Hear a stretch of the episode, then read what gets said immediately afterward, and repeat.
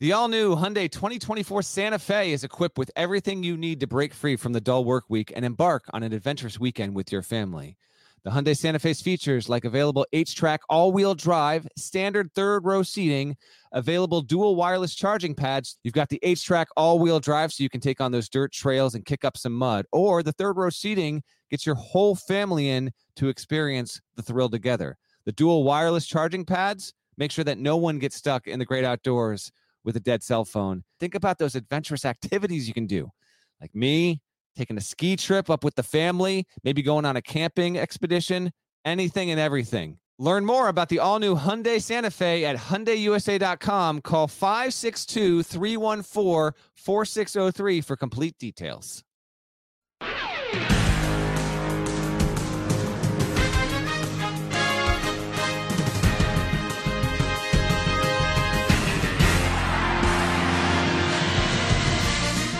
Hey there, it's Gary Parrish. It's Tuesday, March 30th, 2021. Welcome back to the CBS Sports Eye on College Basketball podcast, where we sometimes discuss camel fighting, dodo birds, and leaky black. Matt Norlander is here with me. And when I say it's Tuesday, I mean it's technically Tuesday, but it's essentially late Monday night. It's 1.55 a.m. Eastern. I've been in New York, CBS Sports Network all night. Norlander has been in Indianapolis at both Elite Eight games tonight.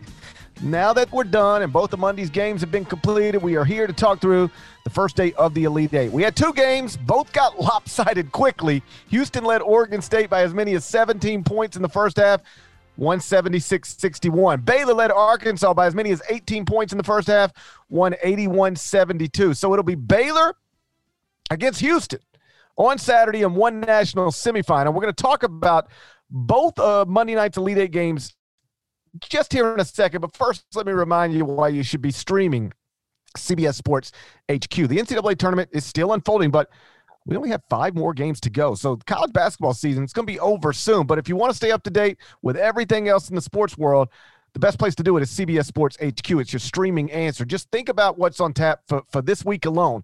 NFL draft and offseason coverage. Major League Baseball opening day is Thursday. Jacob DeGrom pitches Thursday. Bellator 255 is Friday. And when news breaks, and it always does, CBS Sports HQ will be on it immediately. As evidence, consider that I did a Mike Woodson, Indiana interview on CBS Sports HQ live by phone on Sunday at the corner of 53rd and 9th. Sports never sleeps, and neither does CBS Sports HQ. It's available on your computer, your phone, via the CBS Sports app, and your connected TV. I stream it all day. You should too. At CBS Sports HQ, a free 24 hour sports news network.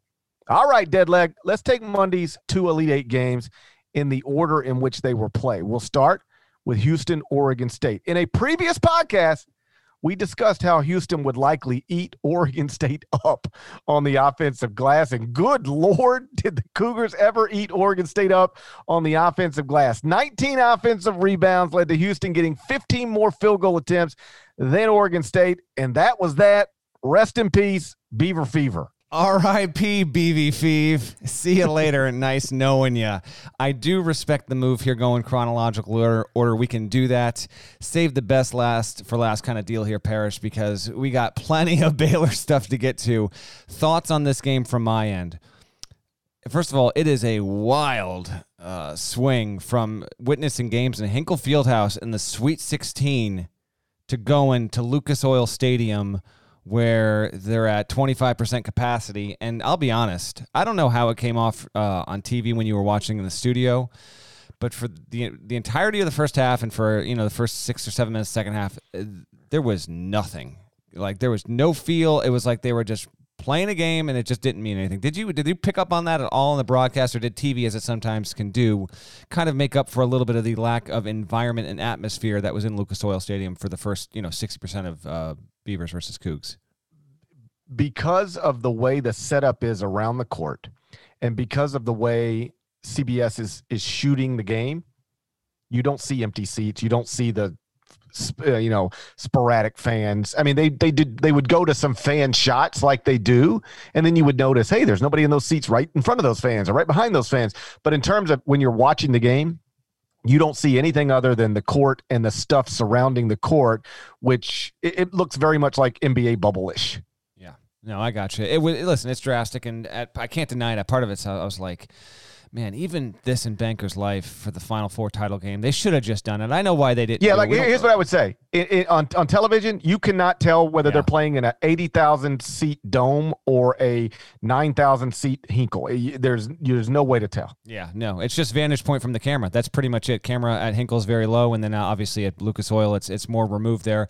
Whatever. So Houston gets this game done 67-61, but you know Oregon State did make an actual push, and they they came all the way back in in impressive fashion, no doubt about it. But to no surprise on this end, one Beavers covered. Thank you very much. But two, Houston was able to shut down Ethan Thompson.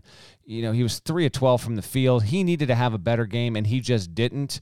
A, a lovely run for Oregon State. I was, uh, my the seats actually in, in Lucas Oil, uh, my my gratitude to the NCAA. Uh, the media actually, we're in the, we're in the end zone, if you will. So we're probably about 30 feet behind the stanchion, and uh, it makes for an interesting viewpoint, but a, but a good one. And so I was on Houston's side, and man, oh man, in the second half when Oregon State was really starting to make its push, uh, that coaching staff, I mean, they are. It, you can tell that it is a a tightly knit group that respects each other and they are fiery. I mean, Sampson's 65 and I have a I have a column that published on him. I'll put it in the pod description here when it when it goes to publish here overnight that you can read if you'd like, but He's 65, has taken the not so scenic route back to this point, and it, to me, it just when I was w- watching and listening to him in these huddles as best I could, I, I just it was kind of emblematic of why they brought him back. They that Houston job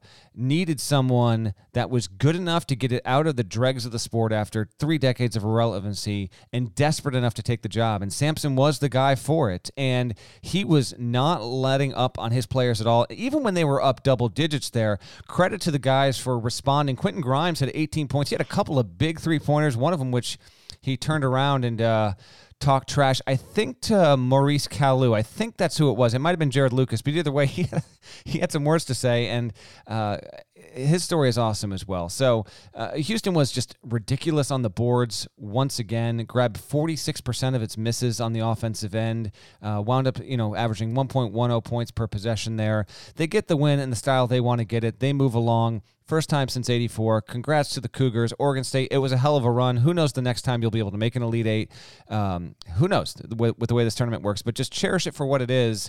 And for Houston, I think it's just this, this is awesome. And oh, by the way, I know we've talked about it on the podcast here occasionally. In fact, if anything, podcast listeners know that we have consistently talked about the Cougars, given them love, and provided perspective on how good they've been and the situation that Sampson has has uh, both inherited and turned the program into. This has been a top five team in the predictive metrics for a good while here. This is not surprising. Before the tournament started, they were they were picked as the most likely team to make the Final Four on the right side of the bracket because of the way their region broke out there. So uh, good on the Cougars who've been flirting with top five status for most of the past month plus or so, and now they're back in the Final Four. It's a pretty cool story. Oregon State covered. You're correct. You're correct but thanks to a three pointer with five seconds to go. I didn't even see it. I was hustling Dude. out for my post game HQ head outside the stadium. I didn't even see. I got there. I was like, did they cover? Did they cover? I was watching the highlight. Boom. They covered. No, okay, it's 67 58. Houston, Houston up nine, covering. You know, 10 seconds, shot clock off, game's over, and Oregon State just launches a three with five seconds to go. And then the Houston dribbles out the clock that's the basketball game. 67 61. What in the world? Phenomenal. What in the world?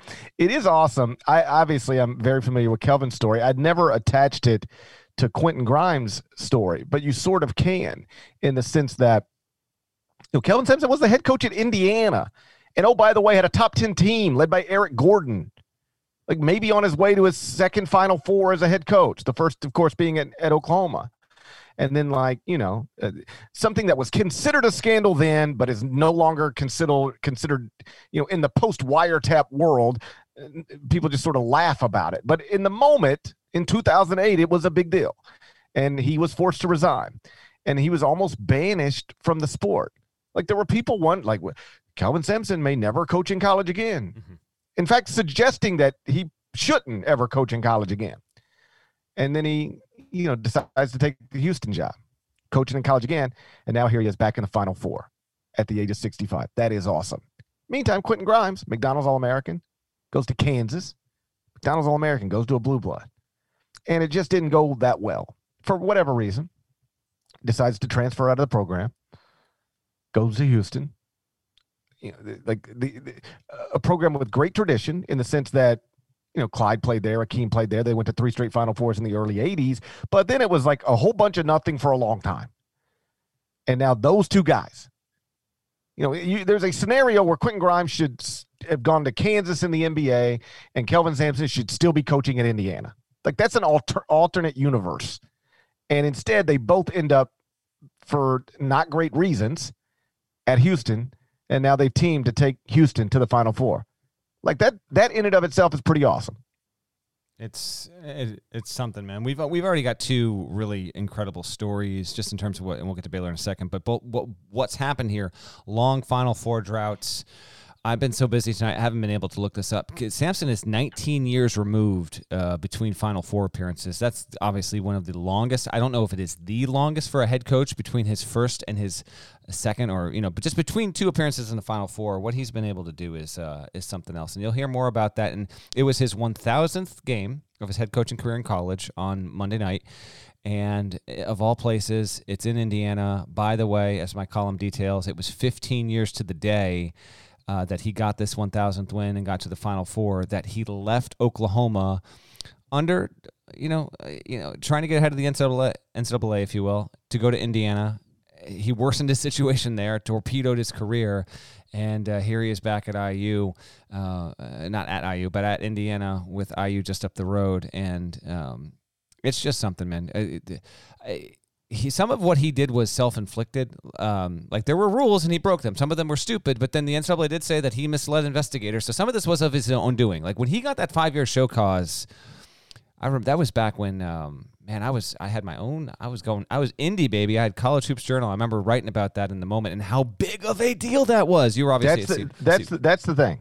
Like I know it's very easy for people 13 years later to go, Kelvin Sampson got fired for nothing in the moment, there weren't really anybody saying Kelvin Sampson got fired for nothing. Nope. Like in the moment, there weren't a whole lot of Kelvin Sampson. Like I lived through it. I covered it. I was at Assembly Hall for his last game ever at uh, at Indiana, and the reason I was there is because everybody kind of knew it was his last game. That they were going to negotiate a settlement, and he was going to be removed as Indiana's basketball coach. And uh, you know, like feel free to Google it and find it if you can. I don't remember a lot of people saying this is crazy that they're going to make Kelvin Sampson resign. It seems crazy all these years later, but in the moment, the perception was basically he's getting what he gets. And the idea that he would ever be able to return to college basketball, it wasn't, as I remember, it wasn't seen as like an absolute impossibility. It just wasn't seen as a likelihood. A five year show cause. He goes, you know, off to the NBA, uh, and I got a I've got a good anecdote in the in the column that I'll say for that. It, basically, he got to the NBA and there was something that happened in a practice, and he decided, you know, like this is just I just want to be a head coach. I want to be someday get back to college. He gets to Houston, and here we are. So uh, re- redemption, uh, if you want to call it that. I wouldn't say it's total redemption there. And just to know, by the way, uh, game ends. I'm like scooting out of there before it ends to get on my HQ because it, it, the game was decided, right? I didn't see the the cover play and all that, and I'm walking out to hustle out, and as I'm walking up, I see none other than Jim Nantz holding his phone, uh, recording a video, Houston alumnus, and soaking in the scene there. And uh, we kind of walked together for about you know 30 paces or so because he had to walk. We were walking in the same direction. He was getting ready to call the second game there, uh, but he was beaming, fist pump in the air, and uh, and that was kind of a cool moment for him. I can't imagine he ever thought he would call his alma mater in the Final Four. Given again, like Houston's Houston's been terrible for almost the entirety of Jim Nantz's career calling college basketball games for CBS. So that'll be a fun little addition for Saturday night. Yeah, just on the game uh, specifically, you know, we don't get everything right when we start trying to, you know, analyze what might happen between two basketball games tomorrow or next week. You can go see my final four and one picks if you don't believe me. But we talked about this game, and one of the things we pointed out is that this is one of those situations where the thing that Houston is great at, Oregon State is awful at stopping. and it was offensive rebounding. You know, Houston entered the game ranked second in the country in offensive rebounding percentage, according to KenPom, and Oregon State was 228th in defensive rebounding percentage. In other words, Houston is great at at grabbing offensive rebounds, and Oregon State is awful at preventing people from grabbing offensive rebounds. And that's obviously a rough combination. And then it it was glaring from the start. And they end up grabbing, they missed 42 shots and grabbed 19 offensive rebounds. They grabbed 19 of their own 42 missed shots. Offensive rebounding percentage was like 45, 46%. Um, Fabian White had five. Um, Oregon State, I went and checked after the game, dropped to 250th in defensive rebounding percentage at KenPom. Um, it was just a, a, you know, I think some people might look at the box score and go, oh, Houston shot 32.3% from the field, 34.4% from three, and still won. How did they do that? They got 15 more shots than Oregon State got because they grabbed 19 offensive rebounds. Just incredible job. Uh, and some of those plays in real time were like, when I was watching how Houston was uh, basically uh, assembling its offense, if you will, and how it reacts to when the shots get up, it's it's it's kind of mesmerizing, man. And it, that is something that is not instinctual. I mean, that is just repeat after repeat, repeat, get it done. They did, and they're moving along, and that will suit them well, I think, to keeping a close game against Baylor. But that's for another podcast. Uh, Baylor and Arkansas was the second Elite Eight game on Monday night. We're going to get to that next. But first, check this out. Are you looking for a new basketball shoe? If so, this is Gary Parrish here to tell you that the New Balance Two Way V4 features the groundbreaking use of fuel cell technology with fresh foam, creating the ultimate combination of rebound and cushioning. Every step feels explosive and dynamic, and the upper construction features a lightweight textile that's supportive and breathable. So whether you're hitting the clutch shot or locking down the opposition, the Two Way V4 gives you the tools to play at a high level. Learn more and purchase the two way at newbalance.com. This episode is brought to you by Progressive Insurance. Whether you love true crime or comedy, celebrity interviews or news, you call the shots on what's in your podcast queue. And guess what? Now you can call them on your auto insurance too with the Name Your Price tool from Progressive. It works just the way it sounds. You tell Progressive how much you want to pay for car insurance, and they'll show you coverage options that fit your budget. Get your quote today at progressive.com to join the over 28 million drivers who trust Progressive. Progressive Casualty Insurance Company and Affiliates. Price and coverage match limited by state law. So the second game on Monday night was Baylor Arkansas. Final score Bears 81, Razorback 72. That means Scott Drew is now the first Baylor coach since Bill Henderson to take the Bears to the Final Four. Bill Henderson, of course, did it in 1948, then again in 1950. Now, 71 years later, Scott Drew has done it too. And I just know Bill Henderson and Grandma Jewel looking down right now, happy as can be, while Papa wonders exactly what went wrong.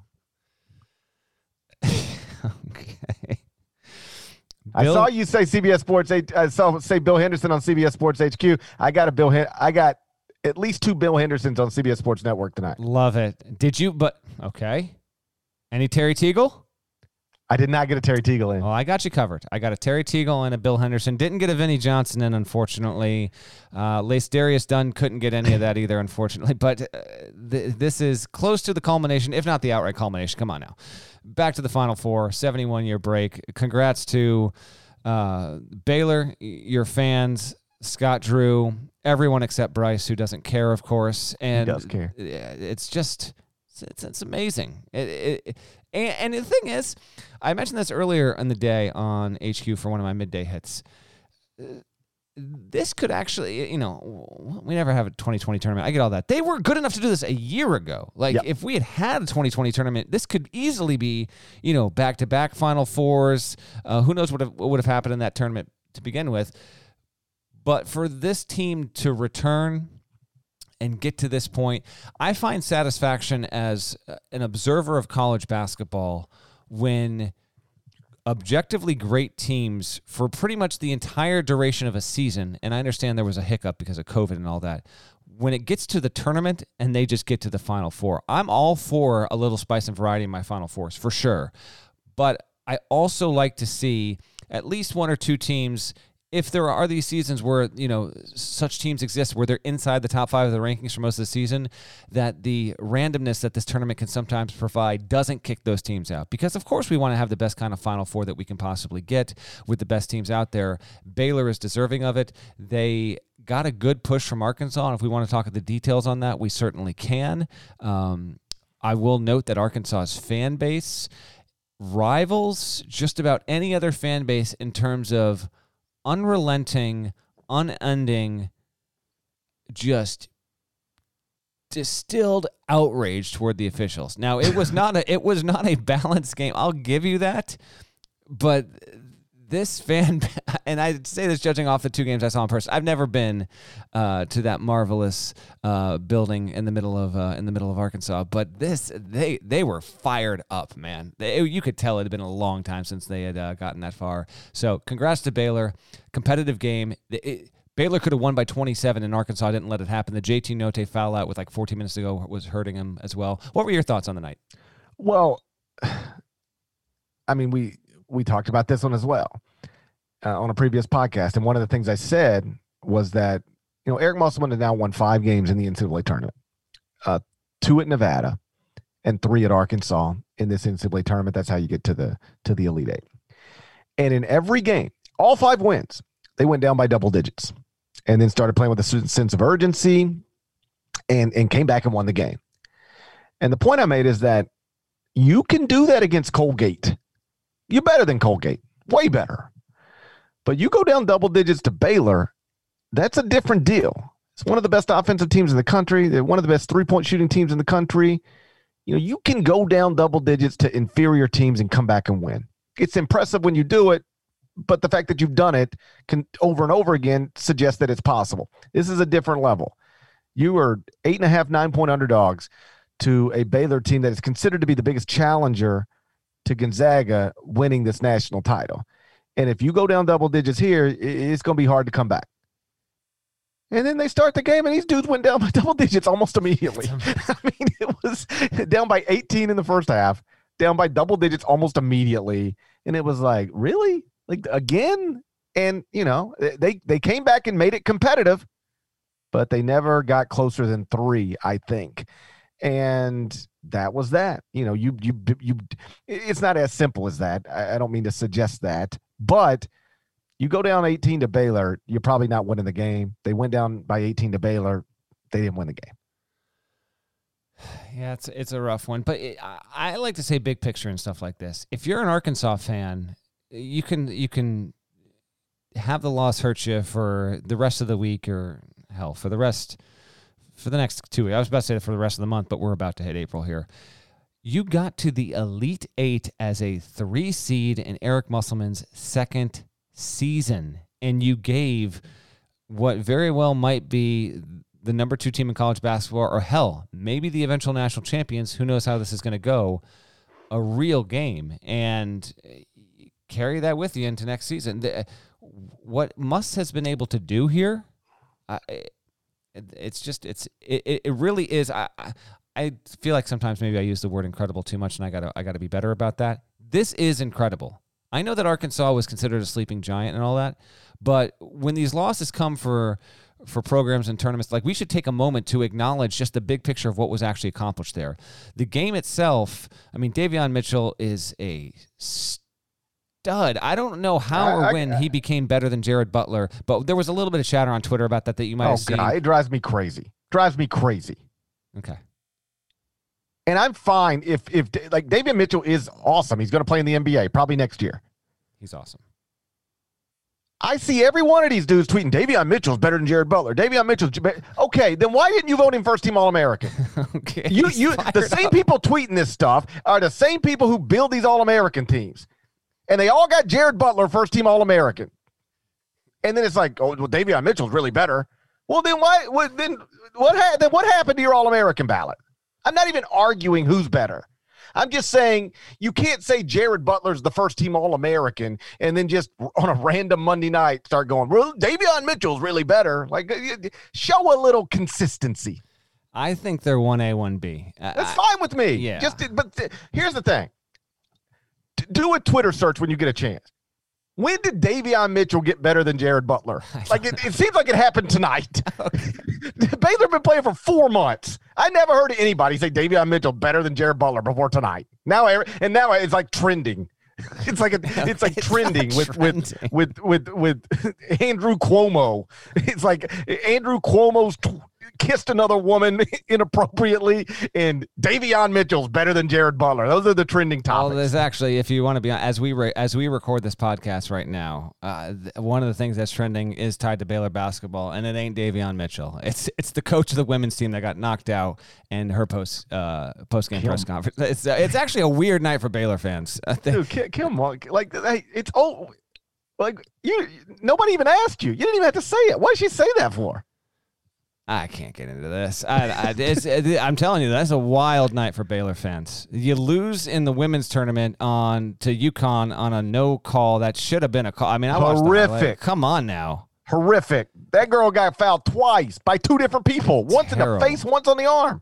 Bad. So, and you know, the Baylor's obviously a, a woman's power. It's been, it's been it's it's been trying to live up to that Bill Henderson legacy for years and doing a great job of it. But then on the other side, you got the men's team, which uh, which moves along there and and gets this gets this win um, in in in great fashion. Uh, just real quick from the scene after the game, uh, it was awesome to see you know Homer Homer and Janet in the stands. Didn't I, I I believe Bryce was in the building. I didn't see him. I did I did not see Bryce in the building, but apparently apparently he was there. And there's a lot of um, familial connections in this GP. Uh, obviously, we know Scott and the, the son of, of, Homer, but uh, I can go through the whole family if you want me to. No, you're good. Uh, okay. Alvin Brooks, it's too it's too late for that right now. Uh, Alvin Brooks, uh, the third, is a is a Baylor assistant. Uh, such a uh, really good coach and such a nice man. His father is the assistant for Houston, former head coach Al, uh, Alvin Brooks II. So they're going to meet up in the final four. Uh, you, you, know, Kelvin's got his son Kellen on staff, and Kellen's actually, weirdly enough, just how this all stuff kind of ties together. Two years ago, uh, Kelvin Sampson turned down Arkansas to stay at Houston. And it's weird that like Arkansas got Muss instead, and they made it all the way. But they got to the the Elite Eight just like Houston. They played in the same uh, the same building tonight. But um, Kellen's the coach in waiting at Houston, and you know just kind of the the ties that bind. Uh, you know the father son ones in particular. I thought that was that was pretty pretty cool. And for Scott Drew, he got. He got a he got I don't know if it was Gatorade bath, but he got dumped on doing some sort of post game interview there, and it was it was a cool scene. It was also weird though. So Houston wins, and normally, you know how this goes. Like you win, you you cut the net down, you do the confetti celebration. All the all the people that you know and love that follow the program, fans and friendly. Uh, Fa- family and friends are there they get the tickets and it's just like an awesome scene right it usually takes like a good 30 35 minutes that's not how it was here houston wins and then you know the other game's getting ready to, to start and like they're there, but it's it was just a weird juxtaposition. Baylor had a little bit more of it because it wasn't there wasn't another game following uh, the Bears there, but still at the same time, like a lot of people are filtering out of the building, and um, I did that. That's different from the tournament to this point. Like you win in the Sweet 16, you win in the second round, the first round, like you're still advancing or whatever. But the final four, like cut the net celebration, it it was just not quite the same. Again, out of necessity, but um, I couldn't notice help but notice that that stood out being in the building when it was happening. Okay, you need to make Arkansas fans feel better. Yeah, go ahead. Okay, this is the way you do it, and you you got the first part. You're in the Elite Eight in year two under Eric Musselman, and you had a chance to go to the Final Four. You were in a one possession game in the second half with the top seed in your region. It got lopsided early, but you did you did battle back. You did make it a game. It was interesting in the end. Um, you never have to hear about how you haven't gone to a Sweet 16 since 1996. That's over. Mission accomplished there. And while you're on this run, the Indiana job filled, the Minnesota job filled. You know, the, Eric's name was attached to both of those to, to different degrees and for different reasons. Indiana, because it's I guess, still one of the best jobs in America. That's what people tell me. And and Minnesota because he spent part of his childhood there. So those two jobs opened and then closed. and Eric Musselman is still the head coach at Arkansas. And I, I, I, I'm assuming he would have remained the head coach at Arkansas no matter what. But I promise you, there's a scenario where Indiana's still open tonight and Minnesota's still open tonight, and Arkansas fans are going, okay, now what? What's next? And you don't have to worry about that now. Probably going to lose Moses Moody, but you're probably not going to lose your coach. And whatever he loses, he has shown an incredible ability to uh, to replace it with good things via the transfer market and recruiting. And I suspect that as long as Muss is the coach in Fayetteville, um, you're going to be operating at a high level. You will not have to wait another bazillion years to go back to the Sweet 16. I don't even think you'll have to wait that long to get back to an Elite Eight. Two things. I thought about that very thing tonight. Uh, like, when's the next time Arkansas will be in the spot, and specifically in the Elite Eight? And I, I said, well, if Musselman's still the coach, I would put the if you put if you gave me under over under 4.5 seasons, I will say under. Again, it's hard to get to an Elite Eight. Um, you're right on that. Texas is still technically open. Yeah, I know. Uh, so uh, it's not impossible. I, you know, uh, Muss actually, by his nature, has been a, a mover around. So we don't know where. The, it's actually kind of weird. Like, uh, still under the impression that uh, you know Chris Beard has a humongous buyout, and whether I don't, I don't know if that's been determined or settled yet or not. But um, and then and then and then the other candidate, um, and I don't know how real it is. Although Ramona Shelburne did report that he interviewed, yeah. Like there's a heavy push among former players, including Kevin Durant, to hire Royal Ivey. And so, you know, if Texas can't get something done with Chris Beard, Royal Ivey is a is a real alternative candidate. And you know, listen, if I I'll put it this way, I I'm assuming right now Muss will be the head coach at Arkansas next season. But if I were Texas, I would be interested in him. Absolutely. Uh, yeah, yeah, uh, yeah, and but we don't know where the stage is with that. But if you're Arkansas, you really, really hope that's not. okay, case. I was trying to make Arkansas fans feel not, good. Now I feel like we're scaring them again. I'm not trying to listen, Hogs fans. Uh, uh many of you who just looked just comically furious every time I looked over, and just angry, angry, and I understand why. It was a rough one, but uh, we think you're back on the right track, and um, and more good days should be ahead. By the way. The Final Four is on Saturday, as a reminder, on CBS. And if you're wondering how you actually watch these games and what kind of ways, remember go use the CBS Sports app on your connected TV or your phone. And from there, you'll see every tournament game left available to watch. It's kind of like the gateway to all the action. So download the CBS Sports app if you don't already have it, the best one out there, so you never miss a minute of the rest of the NCAA tournament. So half the Final Four is said. It's Baylor Houston on Tuesday night. We will get the second half of the Final Four. And obviously, we will be back here to talk about it after Tuesday night's two Elite Eight games are done. Shouts to Devin Downey. Shouts to Chester, South Carolina. Shouts to Terry M.F. Eagle, alma mater in the Final Four. Legend. Shouts to Larnell. Thank you guys once again for listening to the on College Basketball in the middle of the dumbest pandemic of my lifetime. My God. Good Lord. I never seen one. I didn't know this was going to be like this. Kim Mulkey says it's time to stop testing basketball players. she she certainly didn't see and this she's coming. out of the tournament. like maybe if you're still in the tournament and you want to make a stupid argument on behalf of your team, then maybe you're, you're over. It's over for you. Why you want to trend on Twitter for being a dum dum when your team just got eliminated from the NCAA tournament? She, I know she didn't. I know she didn't see this one coming. I, know she. I know she didn't. She still doesn't even know it's here. Not only did she not see it coming, she has no idea it's still here. It's crazy. If you're not subscribed to the Out of College Basketball Podcast, please go subscribe anywhere you subscribe to podcasts, including Apple Podcasts, and we will talk to you again really late Tuesday night. Till then, take care. Okay, picture this. It's Friday afternoon when a thought hits you. I can waste another weekend doing the same old whatever, or I can conquer it. I can hop into my all new Hyundai Santa Fe and hit the road. Any road. The steeper, the better. Because my all new Santa Fe is available with HTRAC, all wheel drive, so I can hit the trail without a worry in the world. Heck, with three rows and best in class rear cargo space, I can pack the whole family in with all our gear. We've got available dual wireless charging for our phones so we'll never lose touch with civilization and we won't lose touch with the primordial power of Mother Earth. So which is it?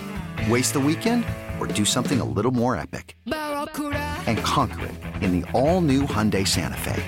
Visit HyundaiUSA.com or call 562 for more details. Hyundai, there's joy in every journey.